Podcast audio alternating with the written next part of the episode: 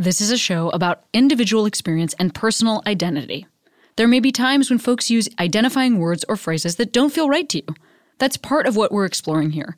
Please listen with an open heart, and as always, I welcome your polite, engaged feedback, and I encourage you to continue the conversation in your own life and with your own community. Welcome to Queery.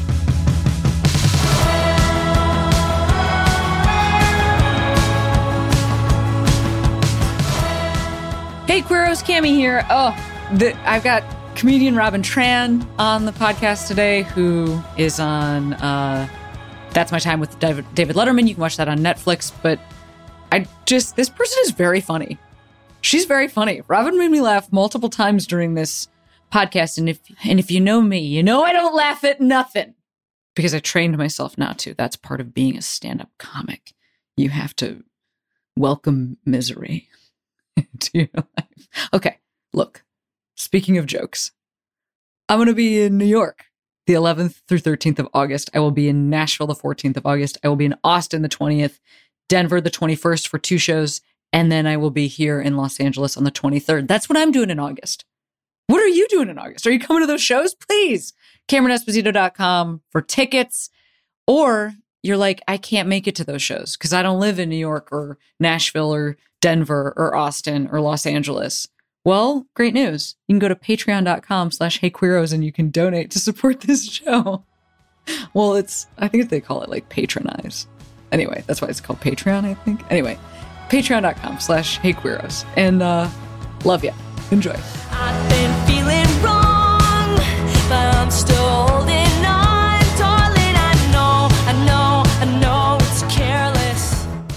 Always have guests introduce themselves. Would you introduce yourself? Oh, sure. Hi, everyone. I am Robin Tran. Um, since this is audio, I always have to specify that I'm transgender. Um, otherwise, people wonder why a white guy is talking about being an Asian trans woman. So I'm Robin Tran. and, um, this is the intro that, uh, by the way, I, I'm really bad at the most, the simplest, like, please introduce yourself. You know, like that's what throws me off the most. Like I once had a job interview and the first question was like, tell me something about yourself. And I said, I'm really neurotic and I am get insecure. and I just didn't get the job. I gotta So say though, Robin, you, you're charming. Like I was, I was initially and immediately disarmed by your, uh, by your charm. Oh, So- thank you. I had a yeah, I had a high school teacher, uh, and she she was really um, she really like saw the future. She said uh, she said it was it was like in twelfth grade. I was failing her class. I think I was getting like an F. It was like journalism, and I said to her like, "Are you worried about my future?" You know, because you know, and she goes like. Oh, you're just gonna charm your way through life. It's fine. Oh, wow. getting an F. so, so I think that kind of motivated me to uh, charm my way through life with the the most minimal effort that I can possible. So I want to ask you a question about the way you, you specified that your voice might not sound like your identity. Is this is, I'm assuming this is based on feedback that you've received. Yeah, I mean, I mean, it's feedback, but also like I have an ear, and I think you know. I mean, I think the thing is, is that like, I mean, I've gotten feedback, and I mean, if you want to call uh, YouTube comments that are not kind uh, feedback, but I, I think, um, I, I think for a long time, like on some subconscious level, I knew that uh, talking a certain way would get you uh, get people to listen to you more. So I think I kind of mimicked a white guy kind of cadence for a while. And I think it kind of just carried, you know, over to a, like when I was a kid, I, I wanted to be white, you know, because I thought like, well, white people are, are, mean, you know, people I see on TV and, and everything. And oh, they seem to have more freedom than I do as an Asian person. And I remember I got a, a compliment uh, that I took as a compliment, but in hindsight, it was a, a racist insult. But it was like having a dinner with a bunch of, um, you know, my Vietnamese family and everything. And this white guy was there, and this old white man, and he goes, um, you know, you, you don't, you speak and you don't even have an accent. And I was like, oh my God, a white man uh, complimented me. Oh my goodness. So I think, uh, Wow, I think yeah. just like ha- getting that compliment, w- you know, um, made it so I kind of just never changed the way I, I talk. Robin, where are you from? How do I know Um, this? San Francisco? No, is that no, where no. you I'm started from- as a comic? Where did you start as a comic? um in Orange County in uh, Southern California. The other direction. Got it. Yeah, yeah, yeah. I um is uh I mean I, I grew up in um Garden Grove, which is in Southern California, and it's like the second largest population of Vietnamese people besides Vietnam. And so, you know, just grew up really poor and everything. And um I mean, you know, we were right like there was a show, the the OC, right? And it didn't look like where I grew up in Orange County because like that was like the rich part of Orange County. But it was funny because like you know it'd be Garden Grove, which is really poor, and right next door it's like Fountain Valley, which is rich. And um, but yeah, I'd watch the OC, and I was like, am I in some alternate universe? Because I've never had this much fun. You know, even though they were going through horrible things in the OC, I'm like, you guys have money to have problems like this. Um, so yeah, I grew up. I was an Orange County, uh, Orange County comedy scene. That was 2012 is when I did my first um, open mic. I did a talent show in 2004, you know, which I won um, in, in high school. But yeah, and then I started doing stand up in 2012 as Robert Tran. Um, and uh, yeah, I started doing open mics. And then uh, 2019, I think, I started realizing like, oh, I'm getting more opportunities in Los Angeles. And the, and the car rides were like an hour and a half long, two hours long. And, you know, I don't like driving. So I would just take a Lyft or an Uber and it would be like 80 $90, you know? And I was like, man, I don't think my girlfriend can afford to keep paying 80 $90 for my. That's kind of a joke because I don't pay for anything. But This I, is- um, these are funny jokes. These are funny jokes. yeah. Oh, thank God. Um, yeah. So yeah, and then I moved to Los Angeles in 2019. Um, uh, to you know, start a career in LA, and then the the pandemic happened, like two months Right. later or whatever. No, not two months later, but yeah, uh, shortly Pretty after soon. that, the pandemic I don't even know if we have we met. Like I know that I no, I don't think so. I don't think we've ever met. I just am so aware of you from like like I remember when I started seeing clips of you and but yeah, I don't think we've I, I think because of the timing of when you moved to LA, maybe. Yeah, I, I yeah. don't even think we've ever worked together. Um I don't think so. Yeah. I I mean I, I always feel I, I feel like I don't really have a um I feel like you know comedians usually have like a group of people that they're not like like not like an official group but you know like groups you know like um I I, I don't really meet a lot of people because I I kind of try to be like my own I almost like an island onto myself like I think it's better creatively to kind of keep people guessing and not really like align myself with this you know I think it's funny to be kind of like an outcast you know but uh, because of that, I don't think I've met a lot of people. I, and I kind of like, I kind of go and I do my set and I go home. So, you know, it's nice talking to you now. But I mean, just like as an example of just like, I kind of feel left out sometimes, like of uh, the LGBTQ community is like, um, like, you know, there was, um, you know, the Netflix is a joke festival. There was a, an LGBTQ show, but I wasn't on that show. I was on the, you know, that's my time with David Letterman, which is like one of the greatest, greatest nights of my life. But I feel like, oh, I'm one of those people who's like, I am a comedian who happens to be trans, while there are other comedians who are like, this is a trans comedian. And I, and I always felt like I don't really feel like I belong, um, in, in the trans community or the gay community or everything. I feel like I'm like somebody who comments on it and kind of visits it and says hi and then kind of goes back into, uh, into hiding or whatever. Well, that's interesting. I mean, some of this also might be I don't know how this how much this is also reflective of like the, you know, starting at a time when you had a big commute because and then maybe the internet making things a little different. I think part of the reason that that whole like comedians are have a crew of people that they know in my experience anyway, that was due to like when I started, you know, the internet wasn't really like where you wanted to be in terms of exposure. You wanted to be in live rooms, which just meant that you Mhm. were constantly out in live rooms. And then without that commute, um, you know, hitting a bunch of shows a night. And so it was just like proximity, constant proximity to other people. And Yeah. same thing for when, you know, when I moved to LA 10 years ago, it was a different, it was a bit of a different vibe. And, um, you know, there wasn't really a way to be like known or kind of get your name out there um, without having some um, interest in hanging out. I mean, I was just talking about this on the podcast last week, I think, something like that. But that's just not true anymore. You know, you can be, Yeah. you can be an island in this way. Um, and then be talking to David Letterman like that's totally possible.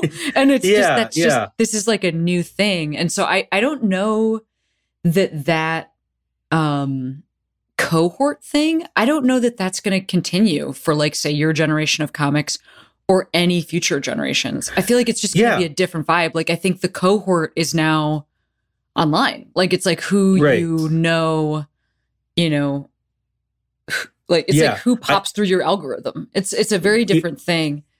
Yeah, I mean, you know what's funny is like, so you know, I um, w- you know, I think it was like I've talked about this, and I don't want to go too far into detail, but you know, my depression kind of like went away in like November of 2019, and so there at this three month period where, for the first time in my life, I was going out, I was doing sets, I was doing open mics, I was kind of going out with friends. And, and then, you know, because I, I couldn't get out of bed for like decades, you know, and it's, for these three months, I was kind of like, I'm going to see the world. And, and then because like being at home was kind of triggering because I couldn't leave the house. And then around February, like mid February, I was like, okay, I think I, I think I kind of, I get it. I get outside. I'm You not feel really like you got that. the you got the world, you got I it all got the set. gist, Yeah. and I'm like, and then so I kind of just was like, you know what, you know what, I'm gonna stay home now and uh, and and see how it feels like to be home when you want to be home, as opposed to you're home because you can't uh, leave the bed. And it's a different, you know, you're bo- you know, both instances you're at home, but it's a different context. So you know, mid February, I was like, you know, I'm so happy, like. Um, I can curse on this, right? Like, uh, um, oh sure. I was like, I'm so happy just shit posting and, you know, starting shit on the internet. I've been, I've been addicted to the internet since like 1998, you know? And a- around February, I was like, I'm to like transition over to like being part-time stand-up and part-time internet comedian. I didn't know what internet comedian really meant yet, but I was like, I'm to learn how to make memes because I've always wanted to learn how to make memes. So I'm like, I'm to learn how to make memes. I'm going to learn how to make videos on my, on my iPhone and, and, and everything. And, you know, just in case something happens, you know, and then what, like three weeks later, you know, pandemic happened and I'm but maybe one of the only people that went like, oh, hell yeah. Like I can finally like all this, all this work I've been putting in for, for weeks now. And I had like, uh, years of, of open mic sets and comedy sets on my phone. I record every set. I, you know, listed every, the dates of every set, every open mic. And everyone told me for like a decade that I was crazy. Oh, you're lazy. You shouldn't be doing that. You should be going out and you should be going up every night. And then the pandemic happens. And now all the comedians that were touring are like, oh, I don't- know what to do. And I'm like, oh, well, well, well, how the tables turned now? And now I have all this stuff. I have like videos and everything. And so like that was the period um I used uh the lockdown as an opportunity to be like I'm going to be the funniest person on the internet. Everyone's depressed now and I'm not depressed. We've switched roles. I feel like I kind of uh I'm very good at being inside. So I I just started putting up TikTok videos and then like that was like TikTok was when I started blowing up. And I just put up some stand-up clips and then I got like 175,000 followers on TikTok just during during the pandemic and uh every week I would do like TikTok live and I would just do like an hour, you know? Like I Mhm. stopped doing Zoom shows. I was like, I'm going to do TikTok live because it's my fans and I would just talk to them. And uh, yeah, and I just figured out how to be my own product.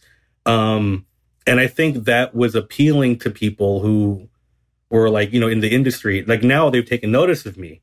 Oh, now I'm making all this noise. Now I'm doing all this stuff. And I think it's like now I have kind of this leverage because, like, okay, well, like, if I somehow lose all that, I have a fan base that I've built myself. And I think that that's given me a lot of, um, like security that I, you know what I mean? That I, like, if I don't get a job or something, oh, well, I still have a fan base that I can like talk to still. Yeah, you cracked the code. Congratulations, Yeah. Robin. Yeah, thank thank you. I mean, I, I mean, I think I feel like the internet is like people still talk about it like it's a, a new thing, and it's like you know it's been out since like 1994 or 1995 or something. Like, in me, it's been around for decades, but you know, it was like pub available to the public since like the mid 90s, and it's like people are still talking about like. Oh man, people were mean to me on the internet. I'm like, were you not around in 2003 and 2004? Like, it was way worse 20 years ago. Like, I had a joke where it's like, back then you would go on LimeWire or download a, a Weezer song and you open up and it's like Saddam Hussein's like public execution. You're like, this isn't what I downloaded. Like, true. I mean, like, do you do you want to go back to that 20 That's years ago? true. Uh, I, I it's like it's like I've been, you know, I you know I get hate on the internet. I get like all these, and of course sometimes it's like, ugh, I'm not in the mood to read it. But I, you know, I was, I've de- I dealt with all that in like 2006. About people being mad at me, people saying calling me names like I'm gonna go and you know fuck your mom, and be like oh I'm gonna go to your house, and I'm gonna I I already did all that like 15 years ago. So like just watching uh, comedians do it now, it's like you should figure out the internet. Like you know all this wishing that it's gonna go away, and the kids with their phones, the kids with their it's like you can wish it all you want. It's not going anywhere. It's like those people that were like television. Oh, tell I don't even own a TV. You know, it's like it's like the it's like the new version of that. And and it was like that when TV first came out. People were watching TV. They were like, oh, TV that won't last. I'm gonna keep watching vaudeville. And it's like, I don't know. I'm kind of going on a soapbox now, but I it's like comedians. Come on, like I think it's like uh figure it out. Well, I think, not- I think something not- that's a little hard here for a lot of folks that like started in live performance is just understanding that the camera is the audience in your house. Because I think there's a lot of comics that like start, you know, understand that about television, like about shooting a TV show. But I, Yeah. I know that, yeah, I just, I think that that's the, I think that's the stumbling block. And I don't think that, I think that that will, yeah, people will either sink or swim, but it's just an interesting, it's just an interesting transitional time that you are Yeah. ahead of the curve on. Good job. and I feel yeah, I feel a, a- a little vindicated because I I did like my second or third open mic, right? It was like ten years ago, and I remember telling all these guys like, guys, we should be recording all our sets and figuring out how to go viral on the internet. We're performing for like nine people, like, and, and I would tell them like, one clip going viral, you will be seen by more people in one day than you will all year with these open mics, and they were like. No, we, we don't want to like. Oh, you're lazy. It's because you don't want to drive. Like they called me lazy, and I mean, in hindsight, it was just like uh, guys that just were lonely and they didn't really want to like stay home. They wanted to just be out with their friends, and like comedy was almost like a uh, an excuse to hang out with friends because you were lonely and you felt like it was like too gay to ask another guy to hang out.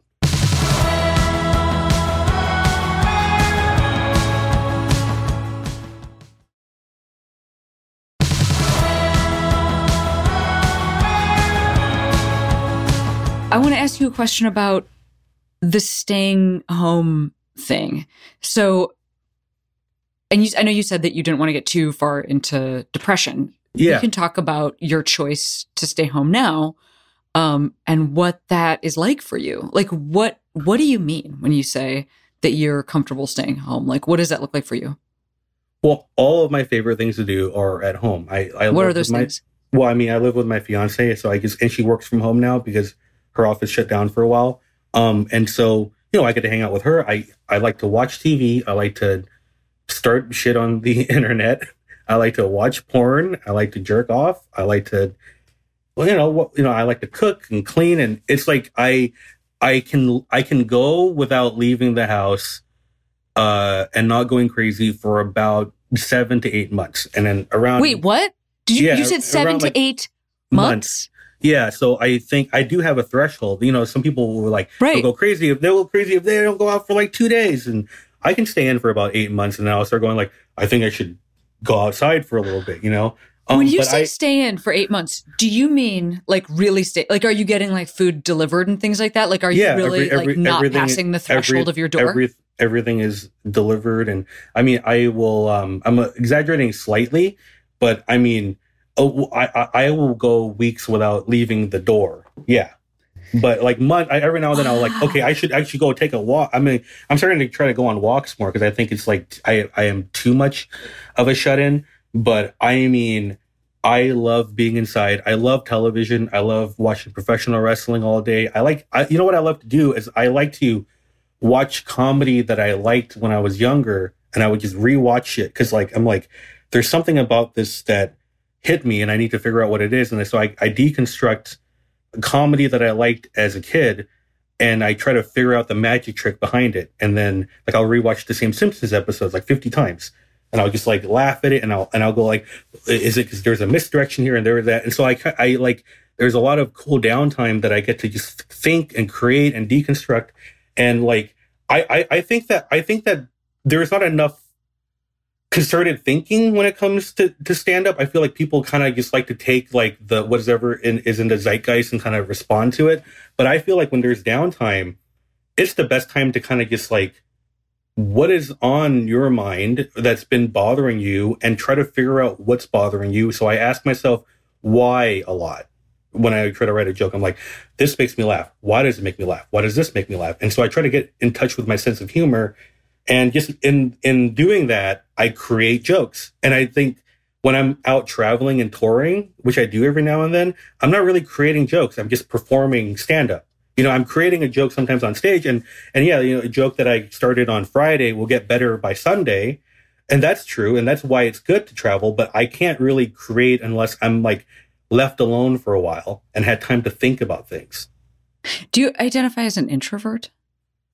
Yeah, yeah. I, I, I, I said, you know, it's like it's, you know, what sucks is that like introvert has become such a loaded term, and Right. uh, cause, and, and so I, you know, I, was in therapy once, and and, and uh, like years ago, and she, and I love that she broke it down. Like she said that i- an introvert is basically all it means is that you uh, get recharged when you're uh, by yourself. Totally. An extrovert, an extrovert, they get recharged when they're around other people. And people That's have taken why this, I was asking. It, like a, it's, Yeah. I'm talking about the batteries definition, not the like yeah, uh, nerds or or jocks definition. Yeah, yeah, yeah, Um, yeah. And that, but yeah, for me, I- absolutely. I thought for a long time that I was an introvert actually because I um I you know, I think it's actually social anxiety sometimes, especially around people that I feel like um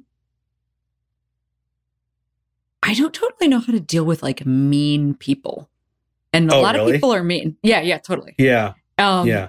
and I think I was experiencing social anxiety that I thought was introversion, but I'm like such an extrovert. It's wild. That's why when you were like eight months, like I would, I would like die, but it's because I don't have a, I don't like have an internal battery. I do, I guess. But like Yeah. being alone, I need, so, I need alone time, like a person. Like I'm a, I'm an, I'm not a robot. I'm a human being. Just, but um, I have to be around people, and sometimes even like passively around people. Like it doesn't have to be deep conversations with the world, but like going and um Like you like to sit at dinner and there's a bunch of people around you, but you're not talking to them, right? or like go to run, go for a run in a place Sure. where other people are going for a run. Gotcha. Like, yeah, yeah, And we're all just like separately going for a run. yeah. and Well, that I makes mean, me feel really good. It turns out a lot of people are extroverts. As I, I learned that during um, and I, you know, and I'm sorry to, I'm not saying this to uh, gloat specifically against you, but Yeah, roast me. when the when, when no when the pandemic happened, and all these extroverts, my whole life were like, "Come on, Robin, you're too afraid to leave the house. You can't leave the." house. And now the pandemic started, and I was like, "Oh, are you afraid to stay home with your thoughts for five seconds?" You know, Totally, like now, yes. so now, so now it's like, "Oh no, now Yes. he's laughing, right?" So, but but you know, thing about the, the you know I, I do get annoyed by the introvert discourse because it's been taken off. Because when I, when I tell people I'm an introvert, it's the way you and I were talking about it Mhm. but uh, some people are either uh, uh, they they try to like go i'm an introvert because i'm brilliant and i'm smart i'm like i'm not saying any of that stuff it's like literally an energy thing and so like i don't hit extroverts and so here's what i realized recently like i'm a big professional wrestling fan and i've been to a few events and they were amazing to be there i've saw i've seen some great moments you know live and then i was like i think i prefer watching this at home because like it takes so much out of me. There's so much, there's too many people. I get overstimulated. I gotta like go home and take a nap right afterwards. I like watching wrestling at home because I like watching extroverts get happy. Like I actually like, ex- I actually like extroverts. And so when I'm at home and I'm watching extroverts get happy, I feel like I'm there with them in spirit. So I don't hate extroverts. I just am not one. So I don't have this whole like, I'm better than you because you're an extrovert and I'm an sweet. introvert. Um, and, and so people, you know, people mistaken it for like being antisocial you know, because like after shows, I like to kind of say hi to a few people, and and, and you know, I, I try to give people like, uh, I don't want them to feel ignored, but I always make it clear like I need to go back to my hotel and have silence for an hour. I need to process the night.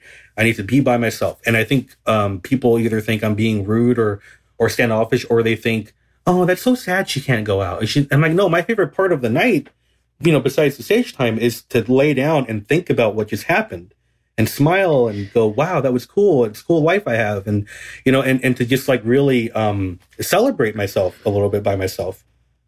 So this all makes everything that you were originally talking about about like being in a cohort or not being in a cohort makes so much more sense also because Yeah, yeah. if there's a group of people that and and I don't think like a throng of comics is always the most energizing sphere even for me because it's like pretty exhausting. Yeah, group of right. people. Like I just yeah, like yeah, yeah. that's not the vibe maybe that makes me feel recharged but like i i understand um what you're talking about even more and i'm and i'm curious i guess i'm curious about when you're talking about touring and things like that like that stuff is really hard on me like it kind of makes me want to die because i feel i mean maybe it's like maybe my channels are too open or something but like i have a very hard time on the road but i but i do it but i i try to like give myself some packaging to make sure what, that i'm the, like what's the, what's insulated. the, yeah, what's difficult Mm, uh, to you about uh like i hate being on airplanes because i'm Yeah, very like sound sensitive and i'm very Yeah. other people sensitive um and so i feel like i get off an airplane and i'm like totally destroyed. And then um, I like walking around new cities. That's one of my favorite things to do. So like I'll use that maybe to balance that out a little bit. But um the output of stand up is what you're talking about, very exhausting for me too. And then recharging by talking to like a line of people who want to meet me isn't really a recharging experience because it's right. it's like more of the same. It's like a it's it's more of a similar hit. It like it it doesn't do the thing. So I just end up Right. feeling like pretty um like I think I'm an extrovert and I end up feeling pretty nuts on the road. Yes. So when you're talking Right. about your experience, I'm like I can't even Oh. imagine no, what that it's- would be because I already find that almost intolerable. And I'm curious Yeah, about no. how it is for you. it's uh it's really hard i you know um so you know i did i did just for laughs um last year. I got in just for laughs. So here's a full circle story real quick is i moved to la originally because i got a just for laughs audition. I killed my first audition. I had my second audition and i was in orange county and my show was in la and there was two accidents on the way. Took three hours to get to los angeles. And i kind of I didn't bomb my second audition, but I was hungry. I hadn't had dinner. Like I blew my second audition. I just wanted to get into J, to, into JFL, and that's when I realized we need to move to LA to get me into JFL. Right. So you know the pandemic happens. JFL is canceled one year, and then you know uh, I get my vac. You know I get my vaccination, and then they're like, I get an email. Hey, they want you to audition for JFL in two weeks, and I'm like, oh, I can't say no because I just I got my vaccination in 14 days. Right. I, I kind of don't want to do it. I hadn't been d- doing stand up comedy for a year and a half. And then I, I'm like, I'm not going to make it because I haven't done comedy for a year and a half. Right. I mean, what's, so I, I do my set and it killed. And I'm like, wow, I'm actually better after taking a year and a half off. Uh, This is the opposite of everything I've ever heard. And so that, you know, so like last year, uh, Just for Laughs was in Los Angeles instead of Canada. So it was 15 minutes away from my house. So the reason I moved to LA, right? It was, it turns out, like, I remember me and my uh, fiance were like, wow, it all worked out. Like, it's like, it's crazy. So anyway, I kill it at my Just Fast audition. And then all of a sudden the next day I'm getting phone calls. I've never gotten like more opportunities in like a weekend and I, than I did in like nine years. You know, I'm like CW network and, and I'm getting like Netflix, Sirius XM and all this stuff and, and, and auditioning for a show. I, I don't, I don't think I'm signed a contract. I can't talk shit about it, but I, you know, I, I'm all of a sudden I'm flying places. I'm getting on TV and I don't even have time to process how exhausting and horrified I am. I just have to do it. And so for from August to September, I go to tech, I, uh, Texas for Moontower Comedy Festival. I'm doing all these shows in LA. I'm traveling all over the place. And I go to San Francisco in October and everything. And so, you know, for like two or three months, I was doing it all. And then I had a break and I was like, holy shit, I am so tired. I don't even know. I've never been this tired before in my life. I can't go outside for like two months. Like I, I was so, it just, you know, I didn't have, I didn't have the time that I usually give myself after a shows. Like if I do a show, I like to give myself two or three days after just to recharge. And yeah, so that was really hard. And then all of a sudden, you know, I get agents back in November or December of last year. And, uh, and I'm excited because they're like, okay, we're, we booked you a tour. You know, you're to be in a Bell House in New York in January and all this stuff. And then Omicron hits and I hadn't gone on stage since like mid, you know, late October. Omicron hits, and they're like, "Oh, all your shows got canceled till March." And I was like, "Oh no!" I had to feign that I'm sad. so I took five months off.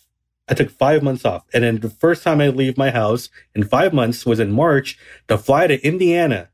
So I go from not leaving my house to flying to a red state with a blue dot in it, and then I start my tour. And now I'm in Indiana for that weekend. My first headlining show is in Indiana, and then I go to Washington D.C. And two weeks later, I go to you know um, New York and Minnesota, and I'm going on these. tour- And again, my brain is like, I don't have time to think about how scary this all is. You know, it, it's always like after I'm done doing all that stuff. Yeah, it's really hard. It's like I I don't like being um I just don't like being away from home too much. Like I I get homesick and um the only parts I like about these trips is the actual stage time. And uh you know, it, it like I just I only started headlining this year and uh we, you know what's been great is that I can now do hour long sets and they feel effortless and I, I, that wouldn't have happened until I got to tours this year. So, you know, it's like I'm doing my least favorite thing, which is traveling to do my favorite thing, which is performing on stage. And I think that's kind of, if I don't conceptualize it that way, then I go insane because whenever there's like a date on my calendar, like let's say hypothetically, let's say in a week I have to fly to Minnesota. In the next six days, I'll just be in bed, somehow wishing maybe like if I wish it hard enough, something will happen where it'll get canceled and I won't have to fly. And that's kind of like I spend a lot of my time just my body shuts down, just even thinking about traveling. So I have to always fight against that. Um, the the the thing is that the actual stage time is very easy for me. I think that's the trade off. And I, and I I'm sorry if that sounds like I'm bragging, but it's stand up is very easy to me now because I've worked my whole life to make it easy. But everything else surrounding it is very hard for me.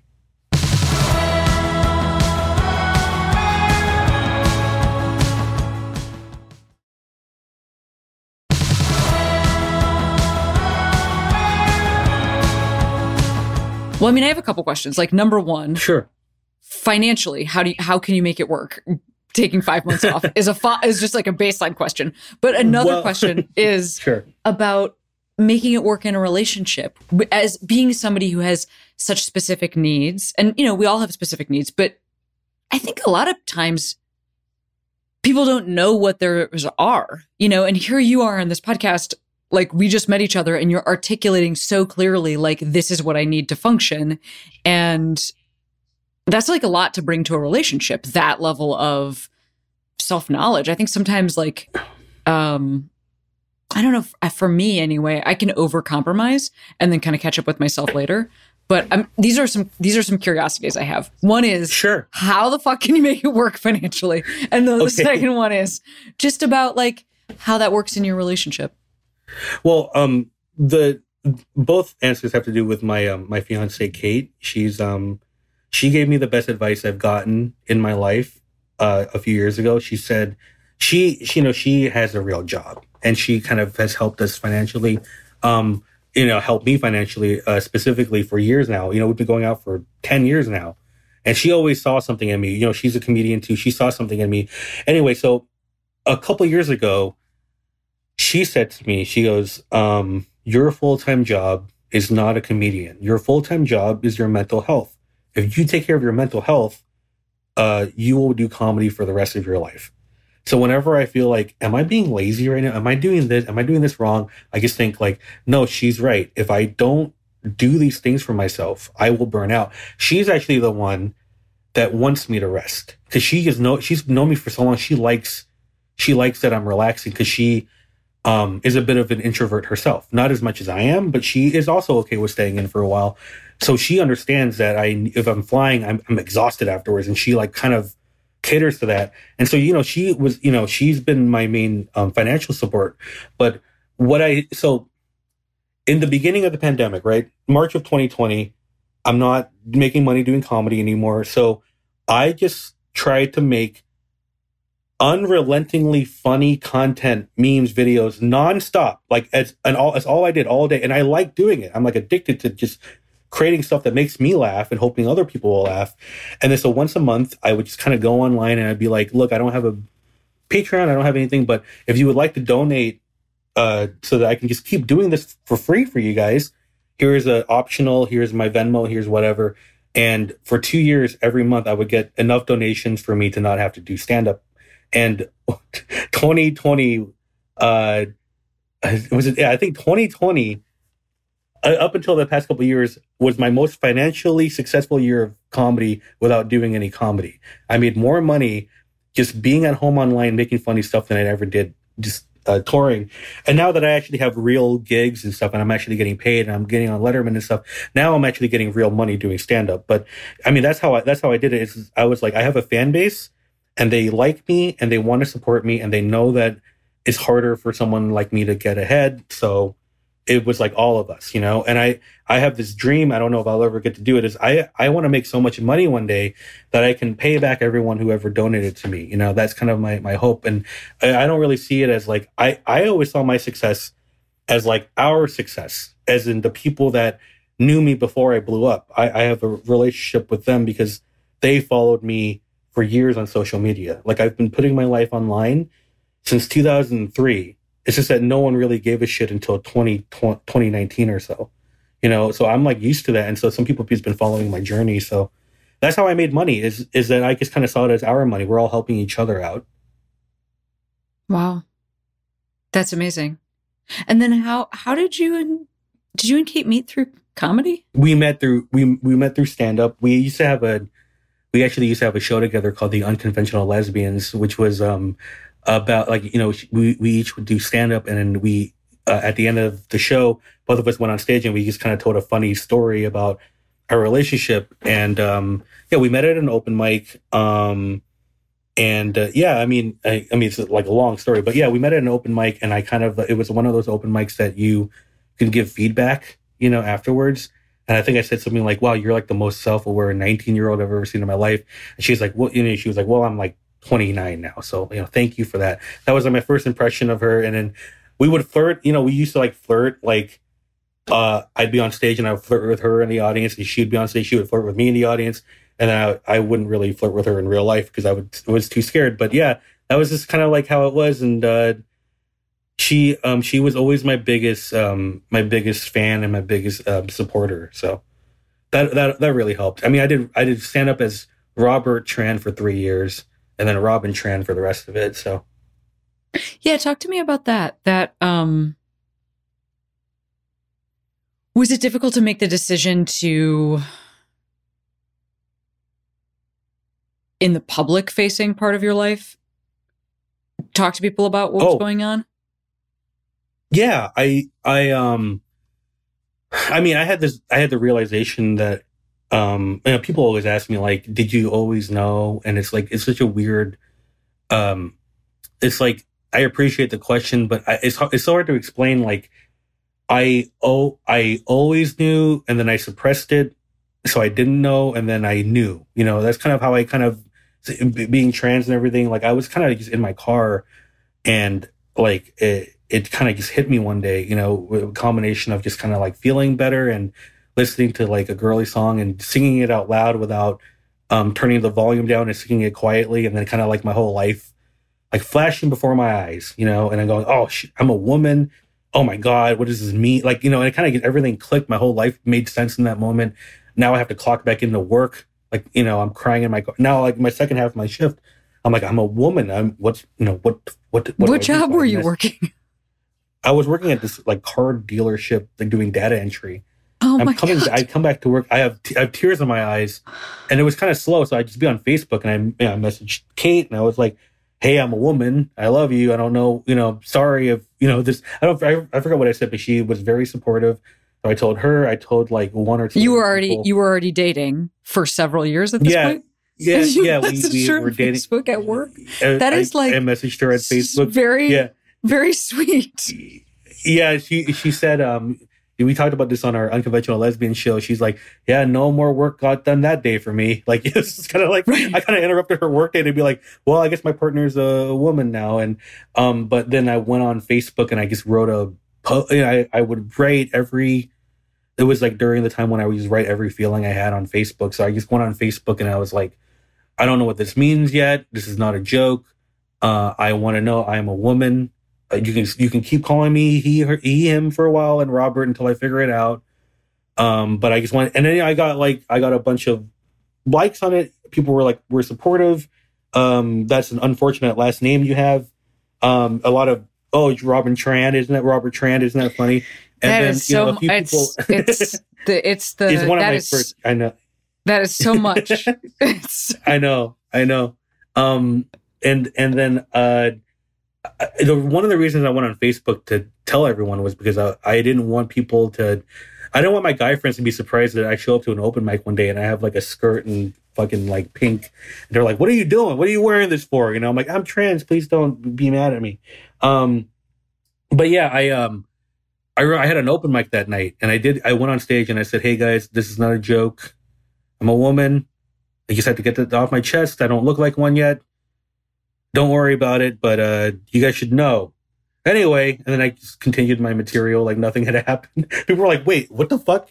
And then and then so yeah, I just kind of uh, I I um I I was kind of scared at first uh when I came out because I was like, I, I was so funny as Robert, you know, as kind of this aggressive little, almost like this edge lord, but sweet, but incel. oh my god, I haven't you know, like heard I was- anybody. I I haven't heard anybody use the word edge lord in such a long time. yeah, I was this little, this Anyway, little edgy edge lord. Yeah, um, very edge lord little little guy, and uh, um, but I started writing jokes about it pretty much immediately, and there weren't really, you know, I felt like I don't really write like trans jokes. I kind of write about my feelings about things and my responses to other people's reactions to me. So they are jokes about my life, eh, which happens to be trans. And I think I came up with like 15 new minutes in like a week or so. And I become just like really prolific. And I was getting more laughs than I had gotten. And one of the reasons is because I, it made me slow down. It, you know, like I, I couldn't make eye contact with anyone before I came out as trans. And I never, I never knew why. And I think it was like, I was afraid that if they looked into my eyes, they would see something about me, but I didn't really know what that thing they would be seeing even was. I, but it was like I was hiding something. And so I didn't have to overcompensate anymore. I didn't have to yell. I didn't have to scream. I was more soft spoken. I was calmer and I was more in tune with my emotions and my feelings. And I think I just kind of got more confident on stage. And uh, my, my comedy ne- was never better, but then I stopped getting booked at some of the venues in Orange County because I was trans and they would never admit it. You know, it's 2015. Caitlyn Jenner had just come out. So it wasn't like, it, you know, it wasn't as accepting as it is now. You know, even with all the hate going on now, I, I maybe this is a controversial thing to say. I think it was worse seven years ago, just for me personally.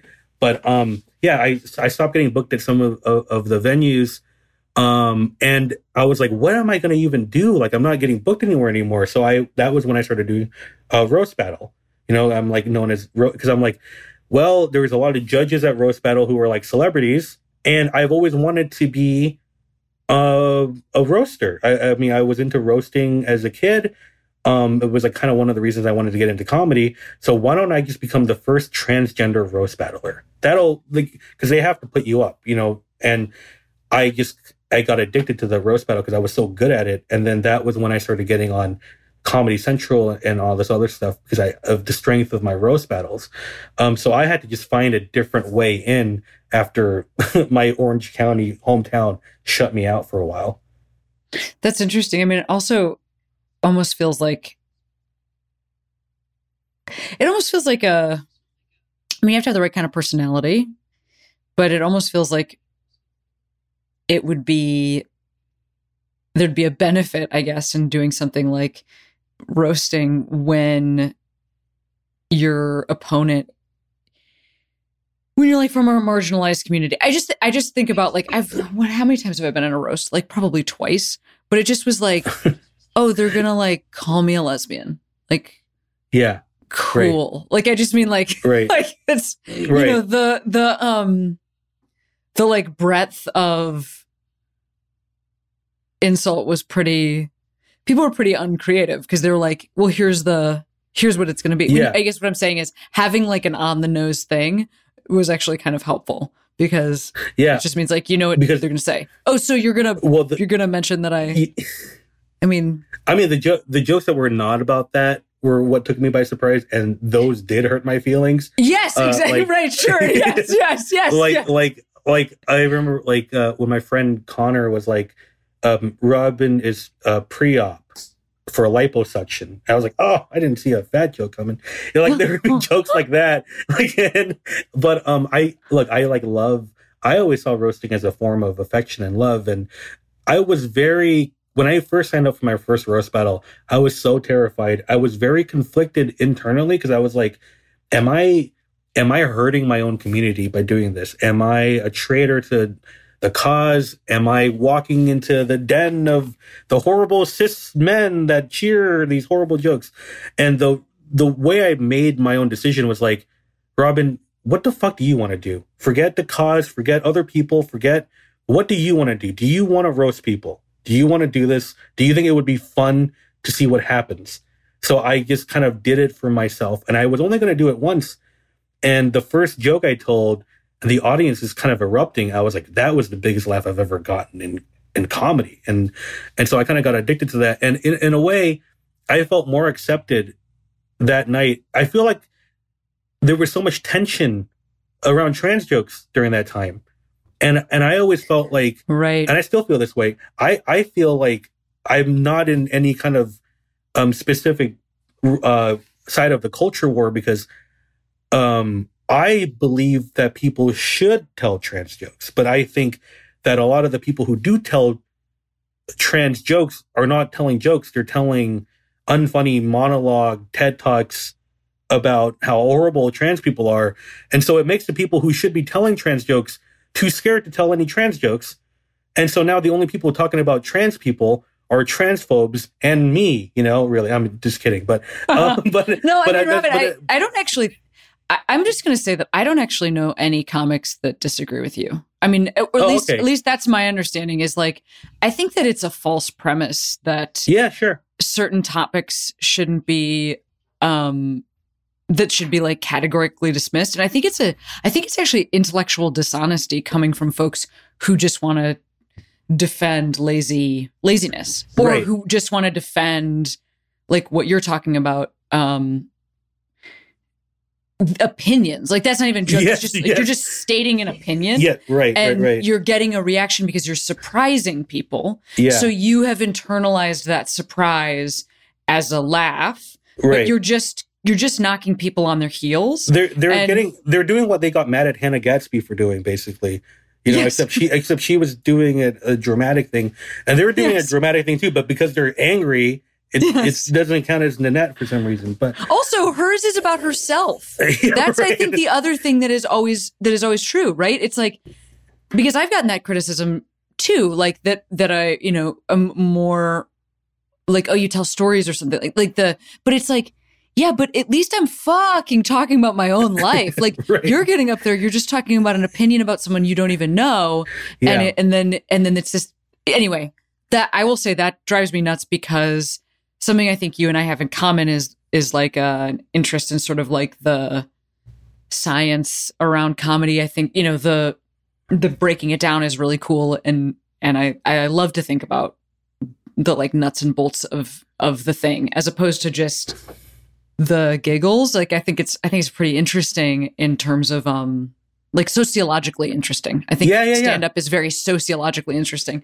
so anyway anybody that's like bringing that bullshit around here like like just the the dave chappelle stuff is like in my mind it's not even worth I've literally, I can't even believe I just said his name. I don't even think I've ever said his name on the podcast because I just think it's like he's. I just it feels so unworth an actual debate. There has to be somebody presenting. the thing is, is that you know when he was doing all that stuff, I had this idea. I'm like, you know, he's debating. You know, he's doing. I'm team. Tur- I'm doing all this stuff, and I figured, like, why don't I just like have a funny trolling response?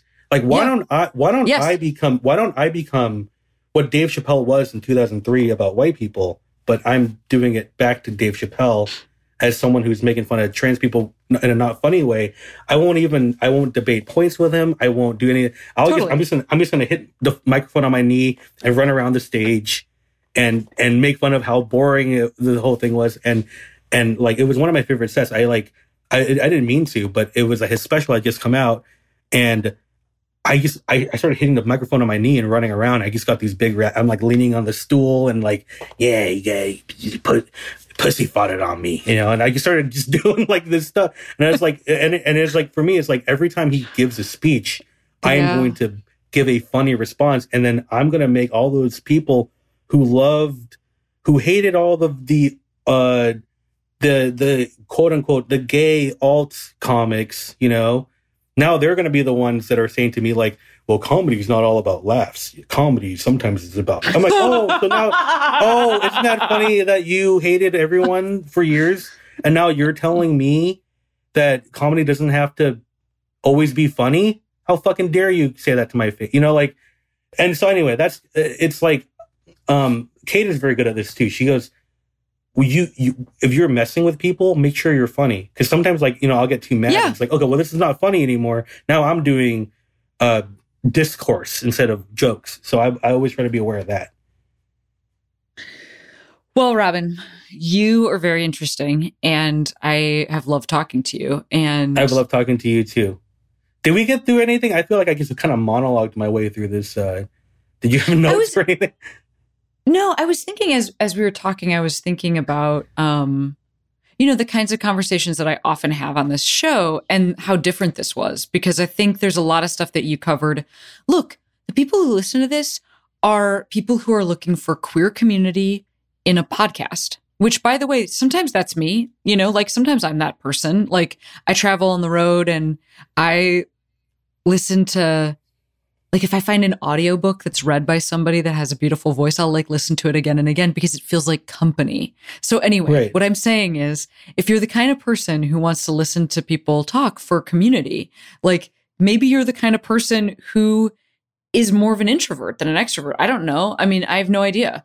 Um, but I know that I hear from a lot of people who are like not connected to a larger community because of where they live or because of their job. And so they've like find this podcast to listen to. So this is a very, very long way of saying I think some of the things that you specifically discussed might speak to people in a in a way that haven't had a ton of people talk about those things. I will say that there is almost like an effort of me to be low effort in my appearance and not changing my email from Robert Tran and all this stuff because I I think I think if I were a kid, what would I need to see to make me feel comfortable? And I think I would be intimidated if I saw a gorgeous trans woman who said all the right things and, and that would freak me out. So I, I was like, I'm gonna be a shitty, sloppy, lazy, uh, trans woman because women are allowed to be shitty, lazy, whatever. And you know, it worked. And I had a, I've had a few dozen people message me and tell me I came out as trans because of you, because I didn't realize that you can still curse and do roast battle and watch wrestling and be trans. Because everywhere you see, it's about you know how pretty they are or about how oppressed they are, and it's not really a lot of other. You know, maybe that's a hor. I mean, I'm not saying everyone, but I'm saying a lot. If you go on Twitter, if I were a kid and I was on Twitter, I would be terrified. I'm like, so everything just sucks and everyone else is prettier than me. So I, I do try to like, so I do, so I do try to like lower the standards of, of you can be mediocre and it's fine. You know, that's, that's kind of what I, I, I think that's a huge thing. I mean, I will say, you know, Rob and I, absolutely, because then the paradigm that that sets up is that like the best thing a person could could be is a trans person who can pass as cis, right? Like that that's the best Yeah. type of trans person, and then also who can pass as cis and be like and be the cream of the crop, right? It's like so it's like you have to be the hottest fucking person to be able to live your life authentically. So I, I Yeah. you know, I see I see what you're saying and I and I do think it's fucking cool. that no, no, n- uh, no hormones, no surgery. Didn't change any legal name, email. I'm the laziest, laziest in the world. um I hope I get to meet you someday. I hope I get to meet you too. I feel like we didn't even really we kind of just scratched the surface really. So I'd love to talk to you longer sometime. Yeah, there's more. There's more to say. Um, Yeah. In the meantime, before that, I wanted to ask if you would um, shout out a queero, which is a person, place, or thing that made you feel you could be who you are today. So, like, was there anybody that was your Robin Tran? Oh, oh my gosh. Um, I mean, I you know I guess you know Margaret Cho is one of the reasons I got into into stand up when I was younger. I just saw like an Asian woman be funny, and I didn't like, I didn't even know uh, Asian women were allowed on television. You know, and so and um, I don't know. I mean, that's that's a, a queer. I I mean, that's hard. I. I, you know, I was listening to a Jenny Lewis song from Rilo Kiley. I mean, Rilo Kiley was like another, and I, I think she's straight, but I mean, the song really spoke to me. I don't know. I, I know this is going to sound really corny, but I try to be my own hero, you know, and I, I encourage people to be your own hero because your heroes will always disappoint you in some way if you put everything, you know, like if they're going to act imperfect on some level and you'll, you're either going to have to not like them anymore or you're going to defend horrible things they do. So I think instead of putting yourself in that position, think about what you needed as a kid and um and just be that person. You know, be that person that you would look up to and be the person that you're proud of and and yeah, and just like know that you're stronger than you realize and uh and despite everything horrible happening in the world, you can get through it. So I I think that's what I would say. I got nothing to add to that. You destroyed. it.